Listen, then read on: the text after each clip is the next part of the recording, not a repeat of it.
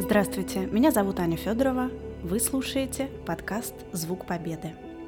Вы слушаете вторую часть нашего разговора с Борисом Изюмовым. Он руководитель направления в управлении интегрированного развития активов блока разведки и добычи «Газпромнефти», который стал еще социальным предпринимателем. Сейчас расскажет как. Это подкаст «Звук Победы», часть мультимедийного проекта «Страницы Победы», аудиопутешествие в историю от Ани Федоровой и Максима Макарычева. Мы говорим о наследии Великой Отечественной войны и ее значении для молодых поколений сегодня. Из тех ребят, 65 ребят, которые у нас прошли школу, мы там, посовещавшись, собрали 20 человек, им предложили поехать с нами на Синяинские высоты. И это была как раз та самая вот Синяевская операция августа-сентября 42 года, которая не закончилась прорывом блокады, но в которой мой дед участвовал. И на его письмах, на наградных листах его пол... однополчан, да, а, мы построили такую историю, да, которая, в общем-то, ну, как, которая воспроизводит, по сути, фрагмент боевого пути. То есть, что конкретно мы сделали, да? А, мы привезли ребят на в район Синявских высот, там есть такая, ну, двор охраны так называемый, где был штаб 4-го гвардейского стрелкового корпуса. А, выгрузили из автобуса, надели на них плащ-палатки, дали им автоматы, там, вооружение, винтовки, два миномета. То есть те реконструкторы из проекта «Прикоснись к истории». Там, Андрей Понятно, что они не рабочие, но они тяжелые же, да, были? То Подождите, такие, как, вот как насчет надо. нерабочих тоже как бы... А, о! Не надо интригу разрушать. На самом деле они потом, э, эти минометы потом бахали. Ну так. там как бы есть. Есть как бы. Нет, они, конечно Это же. легально? Они, конечно же, никакие там не контрабандные, там не контрафактные. Это совершенно холостое оружие, которое, в общем-то, специальным образом э, обезопасено, да. Но тем не менее, ребят, ну как будто. А что такое миномет? Вы себе представляете? Это тяжелая вещь. Это там, это, во-первых, это труба, это там опора трех, тренога, да, и э, плита, так называемая, в которую, ну, наверное, упирается, чтобы отдачу гасить. И это все разбирается, короче, ребятам все говорит, на, там, ты несешь трубу, там, ты несешь треногу, пошли, марш-бросок. То есть это первое. Я параллельно с этим, ну, то есть, читаю из э, журнала «Боевых действий». Штампол 19 августа 42 года прибыл на станцию Жихарева, там, получил задание, там, приказ занять боевой порядок там, на такой-то высоте. Ну, как параллельно с этим они все идут. Потом полк был, получил порядок подготовить огневые позиции. Мы там нашли место, эм, потрясающее, на самом деле, место, Синяевские высоты. Там вот буквально идешь по дороге, слева, справа, так вот траншея пошла. Прям видно осталось все. И не то, что прям, это, ну, это вот буквально прошло, я не знаю, 77 лет, все практически осталось так же, как было. И ты видишь, прям, когда у тебя, ну вот у меня в журнале боевых действий, там у деда, а, был у них очень жестокий бой, который мы тоже как бы пытались, вот, ну то есть элементы его вставить в наш выезд. У нее там прям есть фраза такая, что там, 30 августа 42 года была очень жестокая контратака, там противник обстреливал там, авианалетами, там, артиллерийским минометным огнем наши обстреливал, от леса остались одни пни. Угу вот эта фраза, я понимаю, что я там стою, я понимаю, что от этого леса как ярко. Действительно, действительно остались одни пни. И они в этих, между этими пнями, между этими воронками, они там закопанные там в закрытых позициях минометных, глубиной каких-то, блин, всего полтора метра, да. То есть даже не в полный рост. Да, да, то есть они там пригнувшиеся. Ну, полтора метра, чтобы миномет не было видно, там, mm-hmm. чтобы он не простреливался. Так вот, они в этих вот э, позициях сидят, там у них так вот идет траншея под углом, за углом стоит боекомплект, что если что, там, если он рванул, то никого не зацепило, да. Вот, вот в таких вот условиях, ну, мы им поставили задачу действительно из уже бывшей там огневой позиции, да, ее восстановить. Как То есть они окапывались. Я вот все это жду. Они, да, они, они взяли лопатки, а, да, от, от, ну как бы откопали, сняли дерн, выкинули, там песок разровняли, там а хорошая почва. Не-не-не, не-не. Но мы, конечно, заранее туда выехали, за два, два раза выезжали. Мы, естественно, подобрали место, где им надо будет копать. Да, кстати говоря, еще было очень э, тревожное было место. Ну, там, несмотря на то, что это, в общем-то, почти 80 лет назад было, до сих пор остались боеприпасы, не взорвавшиеся. То есть те, те времена, когда, скажем так, поднимали по 100 килограмм железа с квадратного метра, это вот не преувеличение, 100 килограмм железа вот, вот с такого вот куска земли, да, в среднем, ну там до 100. И это как бы понятно, что в прошлом, но все равно попадаясь в не разорвавшиеся мины, мы нашли прям вот боеприпас фактически. Там, пока капывались, детям говорили о том, что там, не, не дай бог, если что-то вы там увидите похожее на мину, сразу к нам. Вот, сообщили, куда следует. То есть, надеюсь, что это все-таки заберут.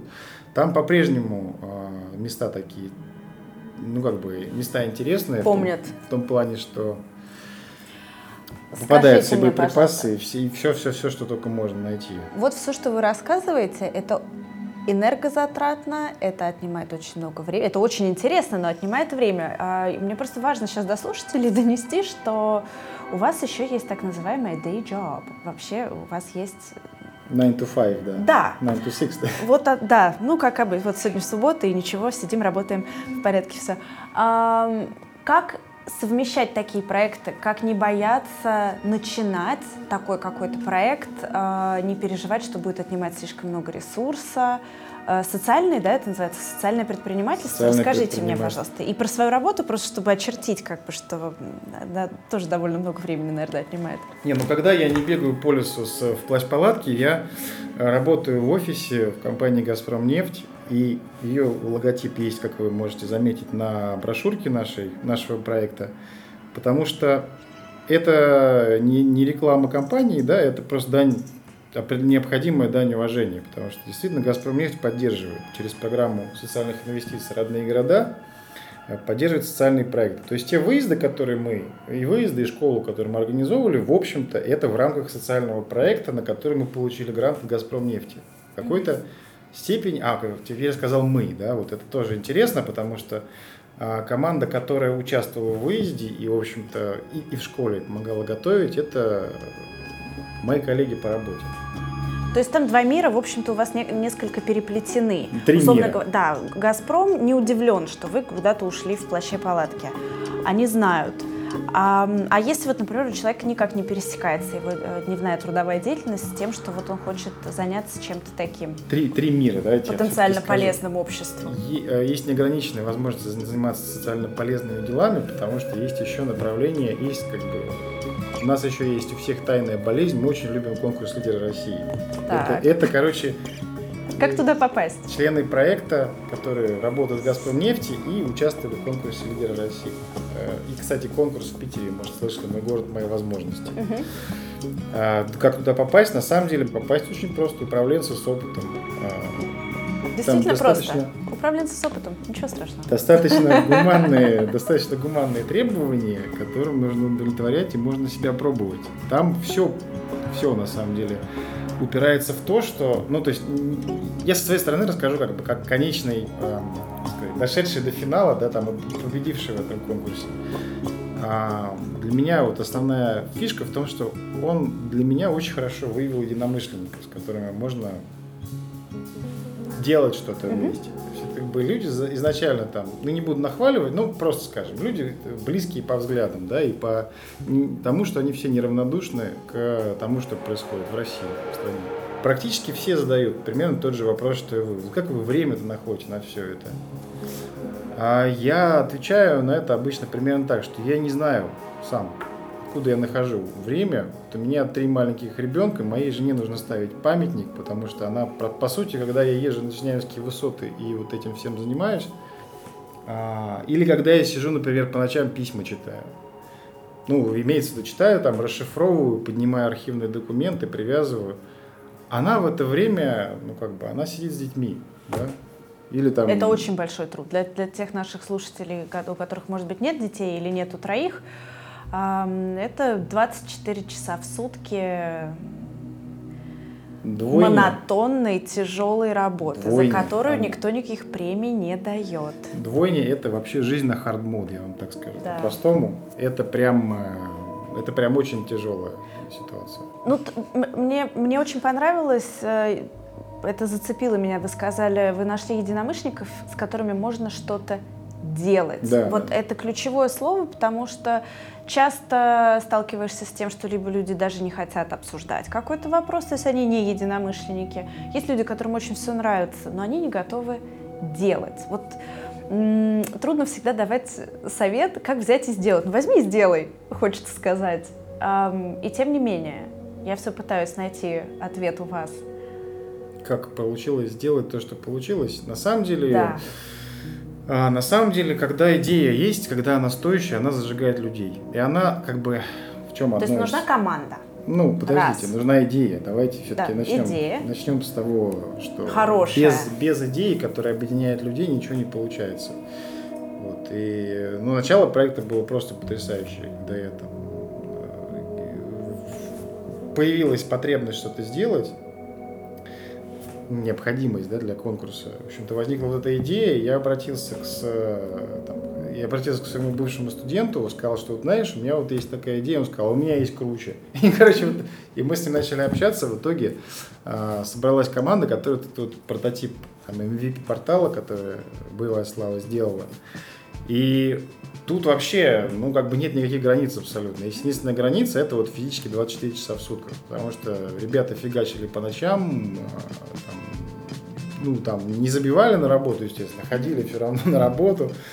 И это очень серьезный, как бы такой, а очень серьезная инвестиция. Отдача от этого самая большая. Это вот заинтересованные молодые люди, а, когда ты артист, тебе хлопают, когда ты а, мама 24 часа в сутки с тремя малышами, они иногда улыбаются, это тоже очень подпитывает.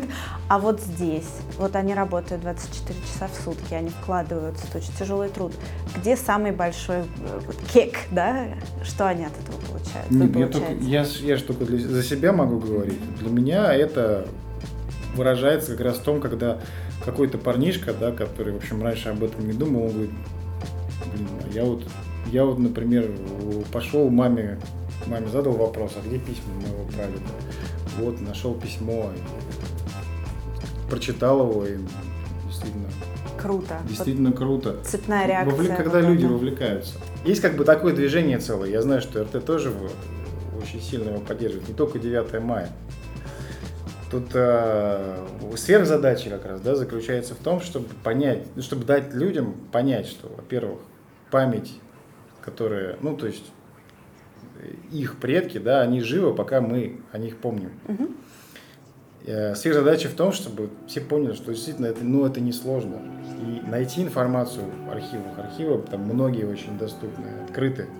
Э, это буквально находится от тебя там в двух щелчках мыши. Пройти вот это вот, э, там, отдать дань памяти да, своим предкам, это, это очень тоже, это дает огромное, огромное моральное удовлетворение, дает огромную отдачу у тебя.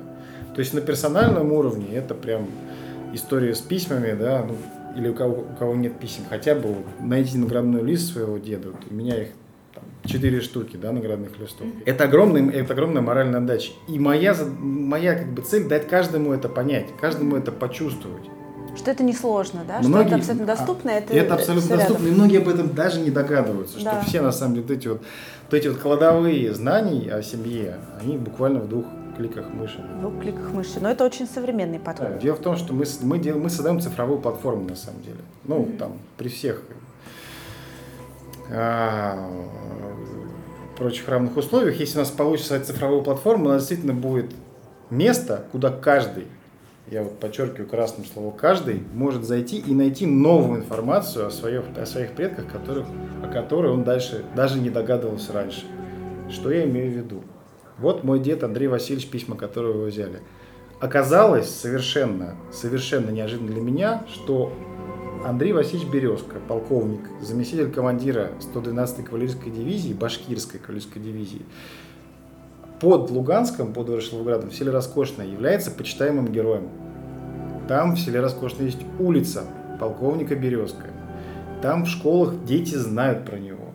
Есть сотрудница Краеведческого музея Светлана Кондрашова, которая вышла на меня после того, как я вот эту историю про его письма опубликовал на своем портале. Спустя два месяца она меня нашла, сказала, боже мой, я год, наверное, искала родственников полковника Березка. Там перерыла все сайты, э, забросила на все форумы местные эту как бы идею, да, ну то есть поисковый запрос. Так вот, я возвращаюсь к мысли, то есть цифровая платформа, это значит, что быстро, с гарантией, и что самое важное, бесплатно, ну там, с нулевыми транзакционными издержками, если там в терминологии того курса, который я прохожу, каждый сможет найти то, что ищет. Очень круто, потому что действительно форумов много, они не всегда удобны. Часто вы сталкиваетесь с тем, что вы с кем-то, например, списались, кто в другом городе, там, не знаю, в Рязанской области, допустим, у них есть доступ к архиву. Этот архив да. все равно будет стоить каких-то денег. Да, Если да, человек да. туда пошел, потом вам на форуме ответил. Мне нужно, это пока да. очень такая размытая, неудобная система. Э, слушайте, я вам желаю удачи, и, это очень круто. И последнее, что для этого нужно, естественно, это письма. Вот если письма будут загружены в систему, да, у, у тех кто упомянут в этих письмах, есть шанс, что их родственники найдут. Письма, либо фотографии. Опять же, на своем личном примере могу сказать, вот у меня есть фотография сослуживца однополчанина деда Луганский Харитон Иванович. Он был, ну, прям вот правой рукой деда, да, майор Березка а, в Великой Отечественной войне. Он дошел до Берлина.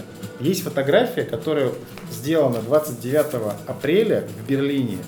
И Харитон Иванович пишет, что вот Захар Васильевич, вот она, кстати, эта фотография, 29 а, апреля, Берлин, переверните, там есть дарственная надпись. Он пишет, что, знаете, Захар Васильевич, а мы же с вами, как говорили, помните, там, в 43-44 году, что мы с вами будем идти по Большому Берлину, так и получилось. И он пишет э, деду уже как бы после войны, да, отправляет ему вот эту фотографию, деда был, дед был ранен. Он прячет перебинтованные руки, на самом деле здесь все так да. не, не просто. Дед был ранен в октябре 44-го, он не увидел Берлина, то есть он уже был в Москве к этому времени. Но его сослуживцы ему писали, так вот, этот э, Харитон Иванович Луганский, у него было две дочки, он тоже об этом пишет в письме деда, откуда я это узнал. Две дочки, было тогда 7 и 15 лет. Так вот, Мария, которой было 7 лет, ей сейчас 83 года. Угу. Она живет в Новообскове. И я на нее вышел. Угу. То есть это тот человек, который единственный заслуживает того, чтобы у них, у нее вот была вот фотография ее отца, сделанная в Берлине. Это к тому, что цифровая платформа, она не просто цифровая платформа, это имеет потенциал создания бессмертного полка. Да? Цифрового бессмертного полка, то есть как бы выйти на новый виток. А самое главное, это ровно вот этот мостик между поколениями, и это создание комьюнити, да, какого-то вот все-таки общественного такого движения, не сверху, а спорадически изнутри. И давайте все-таки скажем это, потому что тоже важно, там а, оставим такой клиффхенгер не только поколений, но еще и территорий, скажем так. Потому что нас в прошлом очень много соединяло, я не, не случайно упоминаю Луганская область, под Луганском, южнее Луганска, там одна ситуация – Новопсковская это другая территория, Новопсковская область, Луга, э, район Луганской области другая территория. Белоруссия, село Дубышки, откуда все мои деды пошли. Э, ну, естественно, не все, но вот семья Березка, где там было 20 человек. Сейчас я пытаюсь найти родственников, которые там остались, еще живут. Белоруссия, там сейчас третья территория. Вот у нас как бы Россия, Москва, Ленинград, Санкт-Петербург. Мыслить нас шире, чем очень, территория современной нас России. Очень много да. объединяло. Нас сейчас некоторые вещи разъединяют. Но это может нас общая. объединить заново. Очень здорово. Спасибо вам огромное. Было Спасибо. очень приятно поговорить. А, я надеюсь, что наши проекты тоже будут как-то соприкасаться и друг другу помогать в будущем. Потрясающе. Удачной вам сессии здесь в Сколково. И просто еще раз большое спасибо. Спасибо вам. Вы слушали «Звук Победы». Следите за хэштегом страницы Победы в Instagram, YouTube, ВК, Facebook и Твиттере. И читайте о проекте на сайте победа.page.